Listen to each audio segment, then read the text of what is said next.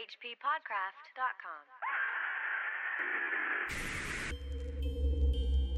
In 1925, I went into Oklahoma looking for snake lore, and I came out with a fear of snakes that will last me the rest of my life. I admit it is foolish since there are natural explanations for everything I saw and heard, but it masters me nonetheless. If the old story had been all there was to it, I would not have been so badly shaken. My work as an American Indian ethnologist has hardened me to all kinds of extravagant legendry, and I know that simple white people can beat the Redskins at their own game when it comes to fanciful inventions. But I can't forget what I saw with my own eyes at the insane asylum in Guthrie. All right, we start with an insane asylum. Yeah. Well, that was the opening line from uh, the story The Curse of Yig, written by H.P. Lovecraft and Zelia Bishop. Though this is not the Zelia Bishop literary podcast. no, this is the H.P. Lovecraft Literary Podcast. At hppodcraft.com. I'm Chad Fifer. And I'm Chris Lackey. I- I'm so happy that we're covering the story. I'd never read it before. Me neither. It was a great length. Read it all in one setting. Yep. And it scared me. And Yeah. I thought it was neat. Had great setting. I'm with you. It's a really creepy, disturbing story, and the end surprised me and grossed me out and freaked me out. It was good. It's a really good story. Now, uh, before we jump into the synopsis of it, Yeah. just so we know who this other authoress is. Zelia Bishop. Now, we did cover another revision two weeks ago, and it was truly a revision. The the author DeCastro had written the story, and Lovecraft had Yes. rewritten and rewritten and rewritten. But I Right. believe that this was something where there was just an outline, or, or Yeah. what do you know about her and, and what this process was? Samuel Loveman was the one that kind of connected her to Lovecraft, and she heard that Lovecraft would do these revisions for not that much money, and so she contacted him. She had a kind of an idea of a story, but not much of one. Lovecraft sent her a questionnaire that she filled out about the setting, which is Oklahoma. And in her basic story, well, you know, I think uh, Lovecraft says it uh, best himself. I'm going to go ahead and quote him here. This is in a letter to August Derleth, October 6, 1929, about this story. This story is about 75% mine. All I had to work on was a synopsis describing a couple of pioneers in a cabin with a nest of rattlesnakes beneath, the killing of the husband by snakes, the bursting of the corpse, and madness of the wife, who was an eyewitness to the horror. There is no plot or motivation, no prologue or aftermath of the incident, so that one might say the story, as a story, is wholly my own. I invented the snake god and the curse, the tragic wielding of the axe by the wife, the matter of the snake victim's identity, the asylum epilogue. Also, I worked up the geographic and other incidental color, getting some data from the alleged authoress, who knows Oklahoma, but more from books. So this really is a Lovecraft story. It's a Lovecraft story. He also wrote two more stories with her. Supposedly, Chad, you were telling me that she never even paid him for his work. Well, that's what I've picked up from a couple of different sources. She owed him a lot of money. In fact, before they did this, I think he did some kind of revision work for her before that she she already owed him twenty five dollars coming into the deal. Was very bad at, at paying, and like you say, they did two more stories, and I don't I don't think that she ever paid him, and that's the reason that their relationship stopped. Which is too bad because this is a great story, and he, he deserved the money. This is a great story. Now she's a she's a real person, you know. I, I, I think that some people also believe that Zelia Bishop is some kind of nom de plume for a, a famous author. She used the pen name of Hazel Heald, uh, or that this was actually somebody else that was just writing with her pen name. But she was a real person, and this is actually her name. Right, she right. wrote in some other some other uh, anthologies and that sort of thing. Well, all right. Well, with that, let's uh, let's just get into the story. It's set in Oklahoma, in the city of Guthrie. The year is 1925. Our protagonist, or our narrator, I should say, is an ethnologist. We don't have a name for him. They never say what his name is. And he is trying to do some research specifically about a Native American mythology. And there's this god called Yig, a snake god. Now, he kind of believes that it's a prototype of Quetzalcoatl. Mm-hmm. You know, that, but this is like much older than the Quetzalcoatl god. Right. And so he starts asking people, you know, about this god. A lot of people don't know, and a lot of the old Native Americans and old settlers don't say anything, get a little sketchy when he brings it up. But eventually, an old Native American tells them about this Dr. McNeil who lives in Guthrie. Now, in Oklahoma, they seem particularly reticent to talk about it, but he had been traveling from Guatemala all the way up to the Oklahoma plains. So he had done all sorts of researching south of the border Yeah. About this snake god Yig, and maybe got a little more information as it pertained to Quetzalcoatl and that, that sort of thing. But once he's here, nobody nobody wants to talk about it except the one guy that says, go see this doctor. Yeah. He hunts down this Dr. Uh, McNeil who works in an, an asylum. He says this agent, who was an ex Indian agent, The funny thing is, I thought this was and maybe it's because of the co-author, but I thought for whatever reason when I started reading this story, I thought it was a woman protagonist until it got to this part where they used the pronoun he that I realized that the the character was a man. I don't know why. I just assumed. Well, it's just maybe because it was co-written by a, a, a woman. So Dr. McNeil says, "You've been studying Yig, huh? Well, I've got something I should really tell you about. There's this curse of Yig, and I've got somebody that is a living victim of this curse." Right. And he says, uh, "Okay," and, he, and the doctor kind of is busy with all of his duties and stuff, and kind of makes him wait for a Yeah. while, but then takes him down into the basement. There's this Now, be before you go down there, though, the, the I just realized it was when he says you've done remarkable work for a man as young as you seem to be. That's when I found out. But in that paragraph too, when he says, "So you've been studying the Yig legend," it's got the worst. I mean, the story's great, but he says, uh, "So you've been studying the Yig legend." Eh? He reflected sententiously. It's just the worst adverb I've ever seen in my life. sententiously, which means Yeah. as as of of having sentience. Yeah, as an intelligent life form, uh, life form, he reflected. I mean, it's it's what a terrible. Just cut that right out. He should blame that one on Zelia. Yes, probably Zelia. Yeah, so he's going to show him this victim of Yig. Uh, there's a door marked B116, and then there's like a little slidey panel on it, one of those things. Well, it's sort of like a, a Silence of the Lambs scene. Takes him down to the basement. There's doors that go to cells, but then there's also an extra hallway. Yeah. They have to go through that door and go down this extra hallway. and then he's he slams on it like to awaken Mhm. something that's inside of there. The the doctor is looking through, and then he goes, "Okay, take a look." And then as he moves through, he sees something moving around. There's like hay and straw on the floor, and he sees something kind of wriggling and, and slithering. The moving object was almost of human size and entirely devoid of clothing. It was absolutely hairless, and its tawny looking back seemed subtly squamous in the dim, ghoulish light.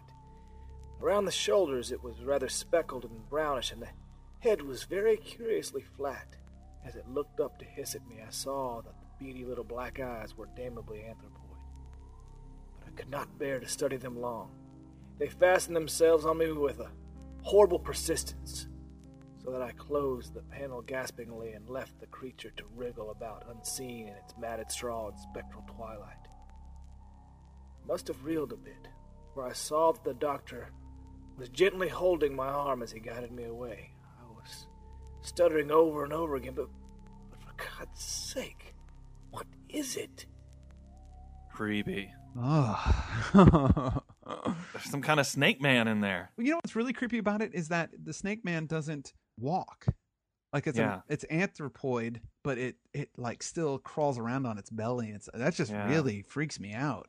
And I don't know what to take away from. Is it a pitiable creature? You know, is this creature? Does it understand what's going on? Is it imprisoned against its will, or is it uh, Don't know. hurting or in pain? Or Yeah, I- the doctor makes some reference to you know at some point when our our ethics change, we'll be able to put it out of its misery, but we can't right now, so we're just keeping it And, and he says he's got to start training new staff to take care of it. because there's only like three old orderlies that'll take care, and they have to Right. clean out the room and they Yeah. have to feed it, and most of the staff won't do it. And the thing doesn't seem to be aging. Oh right, and that's what. Yeah, he's got to train Yeah. new people because the thing's not getting any older. Yeah. Oh wow, that's so creepy. That's really. There's also that great uh, adjective in there, squamous, Yeah, yeah, Lovecraft uses that a few times. covered in scales. There's a good uh, if you go to forums at all. I don't know if you've checked this out yet, but there's Mm-hmm. a, a nice thread where uh, one of our listeners has taken all of the works of H.P. Lovecraft and put them into one document and done searches to find out how many times in all of his work Lovecraft has used certain words. Oh, that's awesome.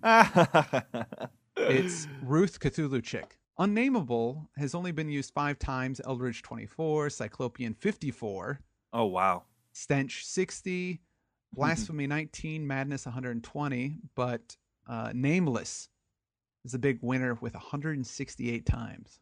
Wow. Yeah, get the forums. There's a lot of cool stuff going on there. the doctor takes our narrator to his office and sits him down and is going to tell him the tale. I don't know all of them firsthand, but this is what I've pieced together. Well, Yig, the snake god, is of the Central Plains tribes and Mhm. is, he believes, the source for the Quetzalcoatl and the Kukulkan myths. What's what's Kukulkan? Kukulkan is a Mayan serpent god. And Yig is the source of these gods. Yeah, Yig is the one that has inspired these other gods. So he's it's an old, old legend. Now the one thing about Yig that's really important is his devotion and his care for his children, which are Mhm. snakes. All snakes are his All, children. all snakes are Yig's children, and he's very protective of them. Native Americans would would be really extra careful not to kill snakes, even if it threatened themselves. Like if a rattlesnake was going to bite you, you wouldn't kill it. You would just kind of get away from it, and that was it. Punch it. Put some chloroform on its mouth, and then run away. That's how we did it when I was growing up. We chloroform ourselves. I'm from the Midwest, man. We didn't. We knew about Yig. The story really starts with these pioneers, Walker Davis and his wife Audrey. In mm-hmm. the spring of 1889, they were coming down from Arkansas to Oklahoma, specifically uh, uh, north of the Wichita River, which is now uh, Caddo County. They're from the Ozarks. They kind of had a tough life, but they decided they were going to try and make a, a better life for themselves because the government was giving away big swaths of land, and they were going to try and make a life for themselves. Right. So they packed up the wagon, got the the mules and the dog. They had this old dog named Wolf. They went and made it down south.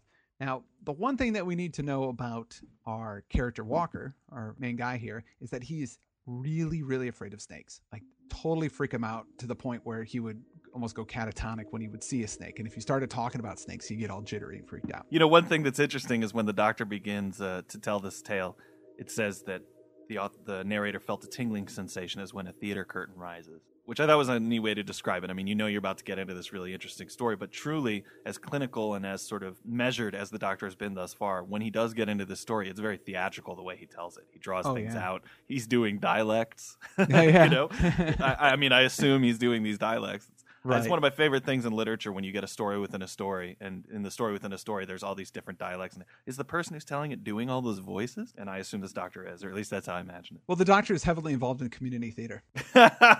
Oh, yeah, right. It doesn't say that in the script, but I get that. You know, that's in the Yeah. subtext. I intuited it. on their way down to Oklahoma, they stop in different towns and the different Indian settlements, hmm. and you know everybody's nice to them. You know, not not too many problems. But he, Walker starts to hear these rumors about Yig and about the god, and normally this kind of stuff would freak him out, but he gets really into it, kind of obsessed with it. Well, it does freak him out, and that's why he wants to know everything he can about Yig because snakes. He hates them. Yeah, He doesn't want to get on Yig's bad side. he so does everything he can. He learns some chants. He learns, you know, little little magic. He wants to pick up uh, trinkets that might protect him from snakes, those types of things. Anti-snake charms, as they call them. And uh, everything seems to be going fine on their on their on their trip. As they call them. yeah, you know they call them anti-snake charms. It's different from the mountains because Oklahoma's pretty flat. For Mhm. those of you that don't know Oklahoma, and there's some bad storms that are hitting, and his wife persuades him to let's move over to there's kind of a big cliff face. Let's camp there for the night. When they do camp there, he's a little bit nervous about it because in cliffs and rocks and things like that, this is where snakes go. And so he doesn't really want to go there, but since the wind is blowing so hard and the, they're worried about the mules and everything, he says, okay. That night, the dog starts wandering around, and then she, the wife, kind of follows to see what the, what's up with the dog, and there is a nest of baby snakes over there Mm. she's oh no if my husband sees these he's gonna flip out so she Yeah. takes the the butt of the rifle and she just kills them all she just smashes them not out of any kind of fear just knowing Mhm. i gotta take care of this because my husband will go nuts if if i don't unfortunately he hears the noise what's going on he comes over and checks it out and he flips out God's sake, all, but why'd you go for to do that? Ain't you heard all the things they've been telling about this snake devil Yig? You'd oughta told me and we'd have moved on. Don't you know there's a devil god what gets even if you hurt its children? What'd you think the Injuns all dances and beats their drums and the fall about? This land's under a curse, I tell you. Nigh every soul we had talked to since some come in and said the same. Yig rules here, and he comes out every fall for to get his victims and turn them into snakes. Why, Aud, they won't none of them Injuns cross the Canadian kill a snake for the love of nor money. God knows what you done to yourself, gal, a stomping out a whole brood of Yigs chillin'. He'll get you sure sooner or later, unless and I can buy a charm off of some Indian medicine men. He'll get you Aud, sure as there's a God in heaven, he'll come out of the night and turn you into a crawling spotted snake. and uh, apparently, the so the doctor said that in that dialect. And you know, our reader today who Oh, did yes. a great job delivering that because this is you know typical Lovecraft phonetic sort of hick speak. Yeah. Uh, but our reader today is one Mister Satara Falcon, who I think just did a great job with that. Very good satara thank you very much he's you know pretty mad at his wife but you know what's he gonna do And so Yeah. he, you know, he he starts really, you know, as they continue on their journey, he tries to talk to more Indians, finds the Wichitas, which is the local tribe, and talks to them and goes, "Okay, what can I do?" And they're all just like, "Well, Yig's pretty hardcore. There's not much Mhm. you can do, but well, if you say these words, he offered them whiskey, and so they're like, "Oh yeah, we can give you some stuff." He's bartering with all the Native Americans using whiskey. And using and whiskey. you know to to be clear, he's what he's worried about is that Yig is going to turn his wife into a snake because that's what the legend says that Yig will do if you mess with his children. if you mess with his children, you will Yeah. be turned into a snake yourself. Moving on, this is the spring that they're moving down this way. First, get some farmland, then they build their one big room cabin with the help of the local neighbors. There's other farmers that live about a mile away, and those are Joe and Sally Compton, and they're also from Arkansas. So they become really good friends with these guys. As their friends now, the the wives are having one of their gossip sessions one day, and Sally Compton tells Audrey about a, an old Arkansas snake tale that she knows about. Yeah. which is uh, she has a lot of these gruesome snake stories, and and the one that that really sticks in her mind is about a guy in Scott County who had been bitten by a whole horde of snakes all at once. And because of the poison swelling within his body, he he his his entire body had finally burst open with this yeah. kind of pop, nauseating pop sound, which is terrible. And uh, Audrey, of course, didn't repeat this to her husband. No. She said, "Tell you what, Sally, don't bring that up when we're having dinner later. You know, my husband really doesn't need to He doesn't need know to about that. this." And I wonder Yeah. how serious she's taking the whole thing. They don't really say, but in the story, I mean, I wonder if she thinks her husband's a little crazy. He's out swapping whiskey with the natives, trying to get anti-snake charms, and and uh, he's worried that she's going to turn into a snake. I mean, do you really think she takes him seriously?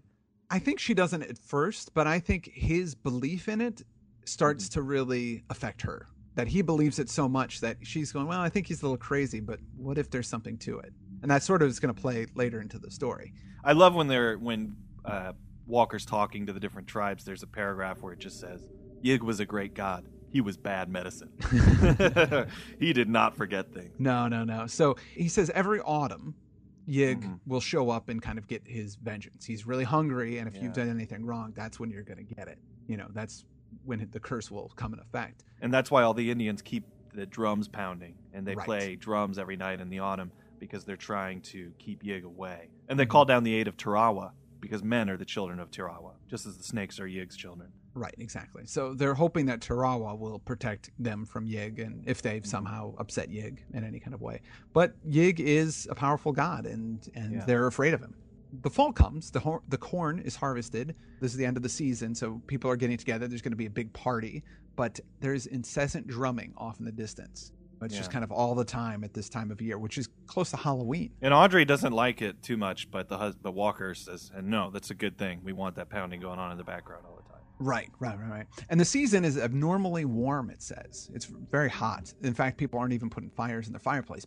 Since it's harvest time, they're going to ha- kind of have a big shindig over at the big cabin that they have. Right. This guy, Lafayette Smith, uh, who came from southern Missouri, is uh, one heck of a fiddler. It's for Halloween. That's when the warm spell breaks. Is finally on Halloween. Yeah. There's a great sentence where it says Lafayette Smith's fiddle inspired a very fair-sized company to great fits of saltatory grotesqueness in one in the one good-sized but crowded room. This is during the party, so Yeah. I didn't know what saltatory meant. I actually had to look it up, but it's uh, related to dancing or, or leaping. So they're all bad dancers. I just imagine that they're all in this big room just doing the worst moves. You know, there's Right. one guy's doing the shopping cart, and the other guy thinks he's doing the vacuum cleaner, and then you know, there's a woman doing the monkey in the corner, and there's you know two people doing terrible robots. It's just awful. Saltatory grotesqueness. They're farming folk, you know. They're just, they don't have the moves. No, but once that fiddle starts, they can't help themselves. Yeah, they can't help them. It's too good. Yeah. The dogs are being a little sketchy tonight. Um, good old Wolf is howling every once in a while, and they think it's because it's the fiddle music, but you know maybe Yeah, he's never heard it before. yeah never heard it. So it might be something else. But there's another dog. And there's yeah, there's Zeke, Tom and Jenny's dog Zeke. They don't really kind of associate together. They're too busy just being nervous. So everybody, eventually the night goes on. By 10 o'clock, people are getting tired. They get off. They all start heading off for home. Audrey and Walker go to bed. Good old Wolf gets by his place by the fireplace to go to sleep. There's a, a cheap alarm clock that's on the mantle and it ticks. Now this is the point where Dr. McNeil takes his glasses off and gets serious. So you know Yeah. you know that this is okay. This is what's we're gonna get the good stuff right now. Well, that's the. Mo- I mean, we all know from David Caruso that that is the most dramatic motion that you can make is removing a pair of glasses. Either on or off. Yeah, well, putting them on is you're about to relate the crescendo of the violence, but when you take them off, that's the most dramatic part of the story. There's a way to do it. You know, you have the glasses on when you start a story. When you get to the really horrifying part, you take them off, and then when you conclude and you make a quippy, you know, end remark, you put them back on. Right. Okay. That's that's the way it was broken down for me in literature class. I don't know what I'm talking about. So the doctor says, um, again, I don't really know exactly what happened, but this is Mm-hmm. what I pieced together. he very specifically pieced this together, by the way, because he knows what they were dreaming about. You know, they, he knows all of these things. Well, he's, you know, community theater. Oh, right. Yeah. Uh, Audrey has a dream about Satan, you know, kind of being your atypical Satan with horns and all like Mhm. like in the wood cuttings that she's seen before. And it wakes her up, but her husband's already awake, and he's like, "Do you hear something? It's something a singing or buzzing or rustling. Do you know what it is?" And they're not sure exactly what's making the noise. You have a nightmare and you wake up and the person next to you is already awake. That's a terrible feeling Yeah, it is. because he, he's awake listening for something. yeah. I, I, I don't know. I found that that I really I was reading in and enjoying all the storytelling and how they were setting this up, but this is the actual incident the story's about, and and she has that nightmare and wakes up and he's already sitting there listening. It, it was really creepy, man. Yeah. Yeah, no, it's good. It's good because the, it's something unnerving because in your dream you're like, "Oh, everybody's sleeping, everything's fine." Wait, no. He's awake and nervous. What's going on? You know, is my dream real? Is it not real? I don't know. Well, he goes And nobody ever wants to wake up to have their mate say, uh, "Did you do you hear that?" it's Bad. he he's like, "What's that noise? It's not crickets." He rose, felt for the lantern that hung within easy reach, and rattled the tin matchbox nailed to the wall beside it. Audrey sat up in the bed and watched the flare of the match grow to the steady glow of the lantern. Then, as their eyes began to take in the whole of the room, the crude rafters shook with the frenzy of their simultaneous shriek. For the flat, rocky floor revealed in the newborn illumination was one seething, brown speckled mass of wriggling rattlesnakes, slithering toward the fire and even now turning their loathsome heads to menace the fright blasted lantern bearer. Oh wow, man! So there's snakes everywhere in the room. Everywhere. It's like full on Well of Souls stuff. yeah, yeah. This is the Indiana Jones nightmare. they sort of freak out. Walker falls out of bed and onto the floor, and she doesn't know what to do. She just tightens up, Well, the lantern goes out when he falls. so she can't see anything. She doesn't know what to do, and she's like under this crazy panic fear. And she's like, Yeah. "It must be the curse of Yig. That's must that must be what's going on." It says that Walker fell as if shot by a silent arrow from no mortal's bow. That was a Yeah. good description. He just falls out of bed almost silently, paralyzed with fear. well, she, she's thinking to herself, "He has to be covered in snakes and bitten like crazy, and it's dead." And then she kind of feels that the snakes are crawling up on the bed too, under the blankets. And One thing that she remembers is that when Walker was young, an old witch woman had predicted that he had, would die. Uh, that was something that played into his phobia early on. that We didn't mention, but uh, it's something they set up early in the story. When he was uh, this sort of witchy psychic had told him he was going to die from snakes. And when he falls and, and the light goes out, she says, "Well, it happened. My husband died just like it was predicted." she's just in bed and she can't move and she doesn't know what to do. And and Yeah, you and know, the dog is there sleeping by the fireplace too, but she just assumes he's still asleep while this is going on. the tom toms are beating and they're beating and they're beating and she's like what's taking so long why aren't these snakes attacking me what what, what nothing's happening i don't understand this horrible long moment in the dark where she assumes they're climbing up the bed for her, but yeah exactly forever to get it's there. taking forever and then the the drums stop And so it's totally silent suddenly in there. And she looks over towards the uh, window. The moon's coming in, and there's enough light that she can sort of see the room a little better. And then there's that sound that had been described in her friend's story that pop dull, putrid pop of cleft skin and escaping poison in the dark. And she assumes that's, you know, Walker. yeah she assumes her- that her husband got filled up with poison and just popped and so he's he is dead and then she sees something at the lower edge of the window Then Audrey saw against the stars the black, demonic silhouette of something anthropoid, the undulant bulk of a gigantic head and shoulders fumbling slowly toward her. Yeah! Yeah! Go away! Go away! Go away, Snake Devil! Go away, Yig! I didn't mean to kill him! I was feared he'd be scared of him! Don't, Yig, don't! I didn't go for to hurt your children! Don't come nigh me! Don't change me into no spotted snake! But the half formless head and shoulders only lurched onward toward the bed, very silently. Everything snapped at once inside Audrey's head, and in a second she had turned from a cowering child into a raging madwoman. She knew where the axe was, hung against the wall on those pegs near the lantern. It was within easy reach, and she could find it in the dark. Before she was conscious of anything further, it was in her hands and she was creeping toward the foot of the bed, toward the monstrous head and shoulders that at every moment groped their way nearer. Had there been any light, the look on her face would not have been a pleasant one to see. Take that, you! Take that, and that, and that! She was laughing shrilly now, and her cackles mounted higher as she saw the starlight beyond the window was yielding to the dim prophetic pallor of coming dawn. So she freaking attacked this snake man with an axe. That's so crazy. So she assumes, I guess, her husband popped open and was this half snake man. Now I see this here in the story that Dr. McNeil wiped the per- perspiration from his forehead and put on his glasses again. Yep, there you go. He, yeah, he's following the dramatic arc of the glass pull off. Well, just because it's community theater doesn't mean it's not good. No, no, of course not. I assume he's excellent. The narrator asks, "So what happened? Did did she live? What's the deal?" And and then Dr. McNeil says, "Yes, she lived in a way, and it was explained. I told you there was no bewitchment, only cruel, pitiful, material horror." Hmm. So he goes on to explain that Sally Compton was the one who made the discovery, and she goes over there. The fire wasn't lit in the morning, which normally was, and so that kind of led her to think, well, maybe something something's going on. Yeah, she was just coming by for a regular social call, right? Yeah, yeah, yeah. And she smells uh, something bad when she opens up the door, and she looks on the ground and she sees the dog, purple uh, decay all over its skin and mange from old age, and its carcass was burst. So it was the dog who popped open. The dog that popped open got bit by the snake. The next to the door is what what is called the axe hacked remnant of a man, clad only in a nightshirt. No snake bite on this man, Yeah. and that man, Walker. Yeah, Walker, she hacked him to death and he hadn't even been bitten. Probably he passed out on the floor because he was so freaked out, and as he was climbing to his feet, she went at it. Like her craziness was what made her kill him. well, so she killed him because she was crazy, but what happened to her? And wriggling flat on the floor was a loathsome, vacant eyed thing that had been a woman, but was now only a mute, mad caricature. All that this thing could do was to hiss and hiss and hiss. Both the doctor and I were brushing cold drops from our foreheads by this time. He poured something from a flask on his desk, took a nip, and handed another glass to me. I could only suggest, tremulously and stupidly. So, Walker had only fainted that first time. The screams roused him, and the axe did the rest? Yes, Dr. McNeil's voice was low. But he met his death from snakes just the same. It was his fear working in two ways. It made him faint, and it made him fill his wife with the wild stories that caused her to strike out when she thought she saw the snake devil. I thought for a moment. And Audrey.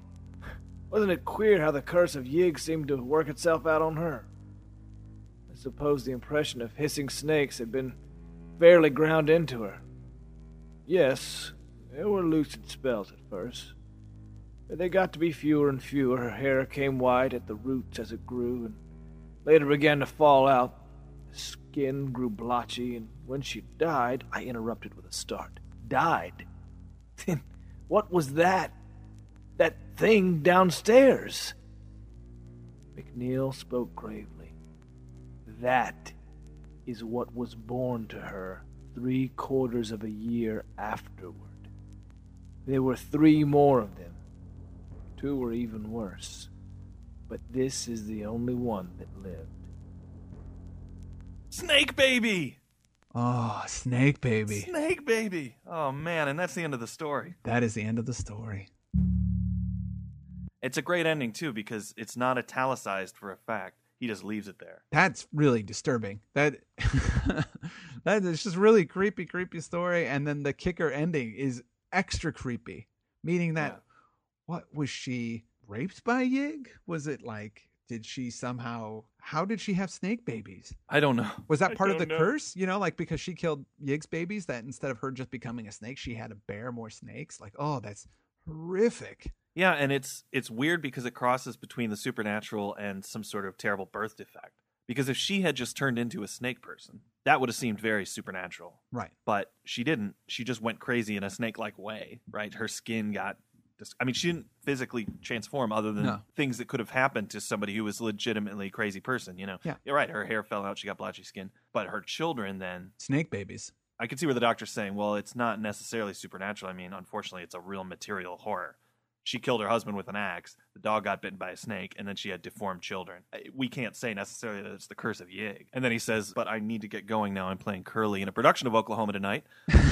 I have some comp tickets for you." And uh, uh, that's not in the story. I mean, it's in the it's in the subtext. It's there. it is in the subtext. Well, why else would they mention Oklahoma? Well, Chad, I, I gotta say, it was. Um, I'm always skeptical when we have to read these collaborations because usually they're Mhm. not very good.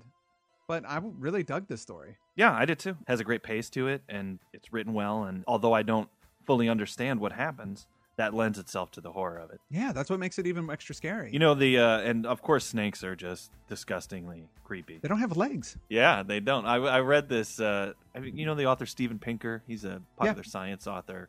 Uh, he wrote a book called um, The Blank Slate. It's a, it's a great book, and it's about how basically a lot of things are inherent in human beings. And one of the things they found when they do cross cultural studies of humans all over the world is that everybody's afraid of snakes. Oh wow. You take a tribe in Africa, you take a, a family in Brooklyn, you get somebody in, in Poland. I mean, it's just something that's uh, it's physically in our, our DNA because it's been passed down. And eventually, it's a cell memory, but everybody's afraid of snake. I, I think that's so appropriate for a Lovecraft story because he really is always trying to dig down on one of those deepest roots of fear, Mm. and certainly that's that's one of them. Yeah, he really nails it. Well, Chad, we're almost to our goal for our reading of From Beyond with Bruce Green and Picture in the House with Andrew Leman. Right, those are the recordings we're going to do in 3D In and release. 3D. and we're very very close to hitting our goal of $2000 so anybody who wants to make a donation please do we'll be hitting that mark i think fairly soon and then we'll be releasing those recordings in the new year I'd also like to say, unfortunately, uh, this will be our last podcast of the year. So we're gonna we're gonna be taking a couple weeks off because of the holiday. Both Chad and I are gonna be crazy busy with, uh, you know, it's the holidays, and hopefully Yeah. everybody else is gonna be busy too. So i hope you so. won't be missing the show. However, Mhm. I am proud to announce that we are coming back with one of my favorites, the Dunwich Horror. yeah the dunwich horror that's going to be a really good one that's a good way to kick off 2011 Chad, I th- it's it's pronounced Dunwich. Wh- where's the is the silent w No, it's like Greenwich. so i can't say dunwich You can say it, but you you'll be saying it wrong. all right well uh, when we're done with the podcast then am i going to go eat a sandwich Um, boom thank you thank you the Dunwich Horror. We're not doing this solo. We're going to go into this with a guest host. oh really who's that That would be one Mr. Robert M. Price. yahoo Yeah, so he's going to be joining us for the whole Dunwich experience, and uh, it's a big favorite of his, and he's got a lot to say about it. And I know he's going to be a valuable guest host, so I can't wait to have him on That's the show. gonna be awesome. Before we get off, I want to thank Satara Falcon for doing a reading for us today. Thanks so much, Satara. And you rocked it. Your voice is like butter. Mmm, delicious. I can melt that voice and make a delicious green bean casserole.